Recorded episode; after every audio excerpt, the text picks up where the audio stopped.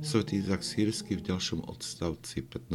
milie dáva poučenie, ktoré sa týka problému pedofilných a homosexuálnych náklonností. Hovorí, beda nepozorným, ktorí predstierajú čistotu, aby krmili svoje vášne.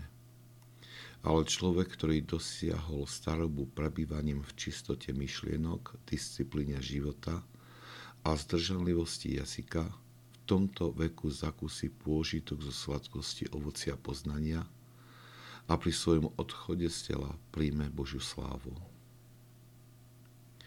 Varuje tých, ktorí aj keď sa nedopúšťajú priamého skutku, pestujú túto vášeň vo svojom srdci. Má na mysli mníchov, ktorí predstierali veľkú duchovnú zrelosť, aby k sebe pritiahli mladých mníchov, ktorí hľadali duchovné rady. A tak rozhovorí, aj keď na duchovné témy sa pre nich stávali príležitosť na uspokojovanie tejto vášne srdca. Svetý Izak Sírsky vyslovuje beda nad takýmto správaním, ale hneď dáva discip radu, ktorá vedie k správnemu kresťanskému postoju. Úsilie o čistotu myšlienok, nastolenie disciplíny do života, ovládanie jazyka. To všetko vysúša vášne a vedie k pravej zrelosti, ktorá dáva predchuť budúceho veku.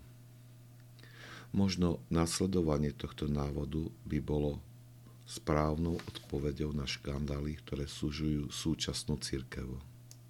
Každý, kto miluje církev, je právom sklamaný a z tohto sklamania sa celkom prirodzene rodia veľmi kritické postoje, volanie po spravodlivosti a náprave.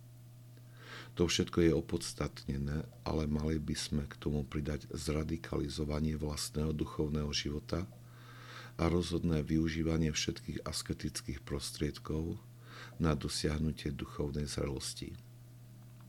Takéto spoločenstvo veriaci vytvára prostredie, ktoré účinne pozbudzuje a napomáha tým, ktorí trpia pod zotročujúcim útlakom vášni, aby neochabovali vo svojom zápase.